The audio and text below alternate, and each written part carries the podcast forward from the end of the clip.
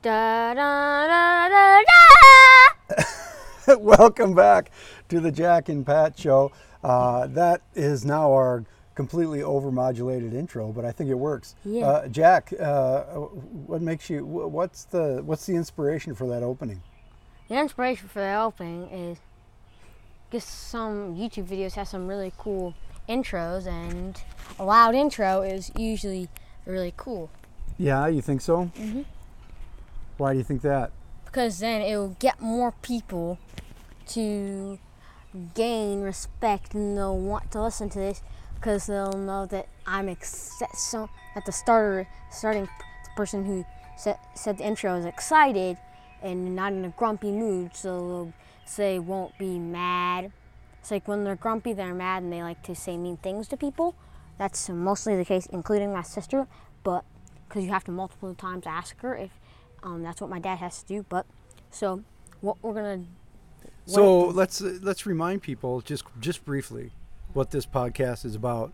The Jack and Pat Show, uh, now in its second episode, is about old computers and old cars and bikes old bikes new bikes any kind of bike yep, that's good. That's good stuff. So, what do you want to talk about today? today we're going to be talking about all some computers on this timeline i have and we're going to be talking about a little bit about some cell phones and electronic paper and some cars and then we're going to talk about a little bit about bikes first let's get into the bikes Okay.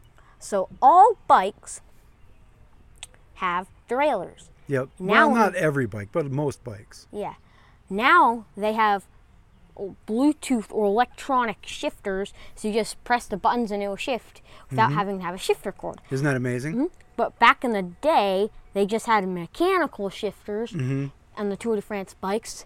But now they use the Bluetooth shifters. I don't know if they all use the Bluetooth, but they usually use electronic. So, like, uh, there's ones that still have a wire. You know what I mean? Mhm. We're getting a little wind. We're getting a little wind outside. So, I apologize to our viewers, our listeners, for the wind. Because we're out here on the deck tonight. Yeah. Yeah, it's pretty nice out. It is Monday, 5:39 p.m. today. Yep. And we're And? recording. So Yeah, so back to derailleurs. Derailleurs all have a certain amount of gears. The more gears you have, the more shifting abilities you have, and then the more easier it is to pedal. So let's say you're going downhill and then it goes back up. I rode the entire bike trail of my city, Sioux Falls, and when I went down hills, I was in the biggest gears, the hardest gears, and then when I went right when I was just gonna go up, I shifted down really quickly so I could get up there and I wouldn't have to get off my bike Yeah, so how's the shifting going? good. And if you just stay in the hardest gear and you're going uphill and you're going really, really hard, it's called mashing. But what I did, so I wouldn't get tired, was I just kind of, what kind of at a normal pace, like nine miles per hour, I think it was. That's good. So mm-hmm. you're ready for cyclocross season Yeah, then? Because you can shift more this year? Mm-hmm. Because when you're going like nine miles per hour, like at a steady pace, actually, um, you can breathe. You can like use a- oxygen as energy, so you don't waste any of your other energy. When you're mashing, you don't use oxygen as energy. You use your food. So, uh, but in cyclocross, you got to go as hard as you can all the time. Mhm. That's why it's so hard. Mhm. And if and if you're breathing really really hard, it's okay to stop for a few seconds to catch your breath. but what you want to do is if you want to win and don't want hurt legs, just kind of go at a normal pace and do the shifting thing. And Shifting, that's going to be our big goal this year, isn't it? yeah, Yeah. if you just go at your normal pace, you'll probably get a good place. But if you and then only mash when you need to mash, like going down and up the hills. You should always try and keep a high cadence so you don't mash. Mhm. There's only only a few times when mashing is good. That's when it's really steep, when you got to climb something, otherwise you're going to slide back down. Mhm. Yeah. But Uh, now Yeah. Go ahead. talking about computers. Yeah, I was going to say, let's move on to computers. So, what were you want to tell us about computers today? So, in 1822, Babbage, Babbage's difference engine. British inventor Charles Babbage draws up plans for his difference engine, a mechanical device that can do complicated, complicated calculations. He imagines that he will store data in the future, anticipating the computer technology that is to come. Construction begins on the engine, but is never completed. So that's you're gonna you're gonna read that whole timeline. No, that's probably not. We probably won't do that. So that's the like the first ever computer. Mm-hmm. So what's that book you got there? It is called Timelines of Everything. It's a DK reader. Smithsonian. Yeah, that is a nice book, isn't it? 1843, Ada Lovelace invents programming. Babbage shows his math whiz Ada Lovelace his idea for a mechanical computer. For a mechanical You know, I don't. I don't think we can. I think this is like copyright infringement. She can work. She. So what she does is she takes. There you go. the Just tell me what's happening. No, she takes the computer. Okay. What's the cool? So how are you she- learning all this stuff about computers other than I the read book? books and Yeah. stuff, and I watch YouTube videos. But what Ada Lovelace does is she uses her math skills and programs on the computer. Yeah. So what's the coolest uh, show you're watching on YouTube right now? Mm, probably Doug DeMuro or Chris Fix, an wh- awesome car. And what do they do? They don't they like the, what was the guy we were watching the other day where he had that robot that he found? The 8 bit guy. The eight bit guy. He's pretty good. I like the eight bit guy. Mhm. Now, Yeah. All right. going over to the ENIAC. Okay. I don't really know much about the ENIAC.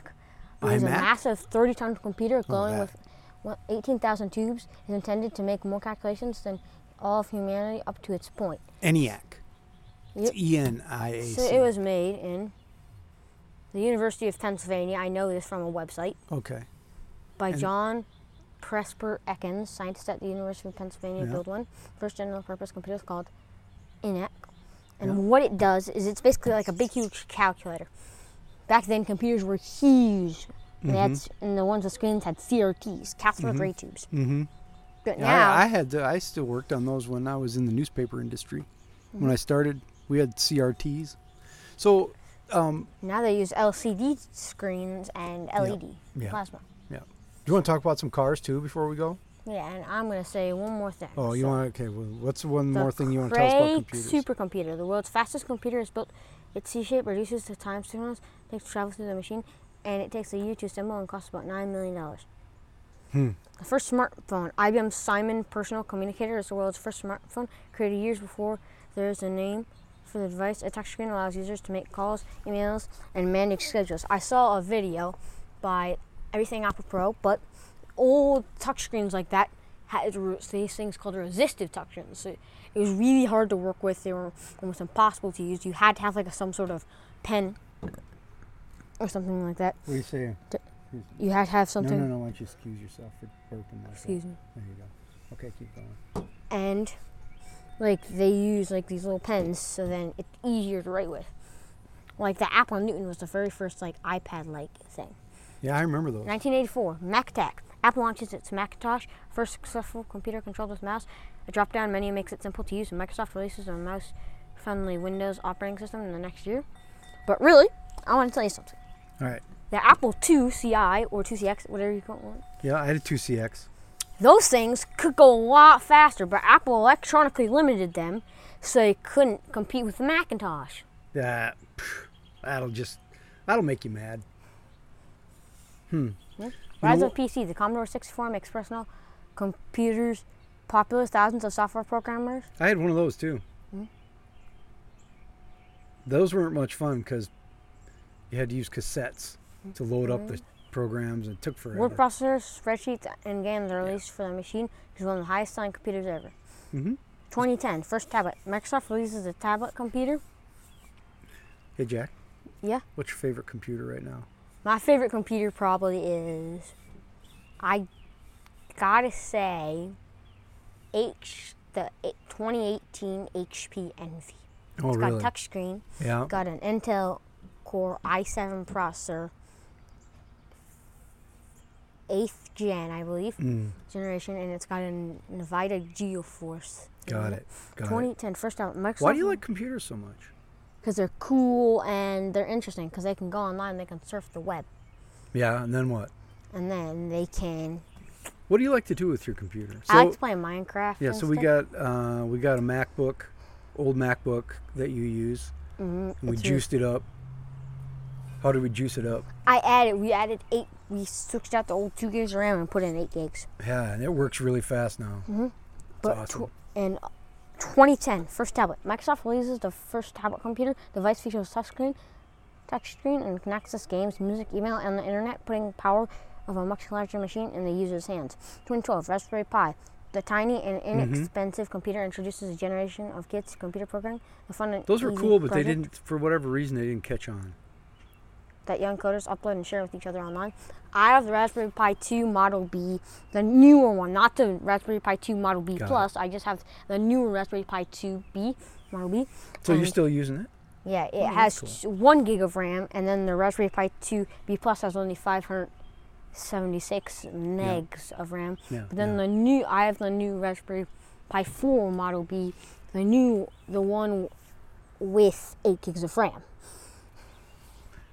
Um, you know what? I don't think we have time for cars today. Should we talk about cars on our next show? Does that sound fair? Mm, yeah, but I have one car to show you. Okay, one car. What is it? It is. Gotta get it to here. Yeah, yeah. Easy does it. There you go. It's a big book. This is my favorite car of all time. Is it the Ford GT? Nope. Oh, okay. Is it the one we talked about last week? Yes. Oh, you know, I got a lot of comments about that online. Okay, I'm gonna show you the, The people on the podcast won't be able to see it, but that's okay. Dunesburg, Mo- Duesburg, Seven? Duensburg Model J, 1928. I'm going to this page, not showing you the, telling you about the one on this page. Okay. Just flipping to the next page because that's where it says more. Specifications: Model Dunesburg Mod, Dunesburg Model J, 1928 to 1937. Assembly: Indianapolis, USA.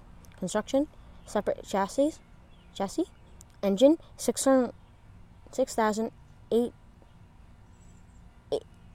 882 cc DOHC straight 8. Dual overhead output, cam.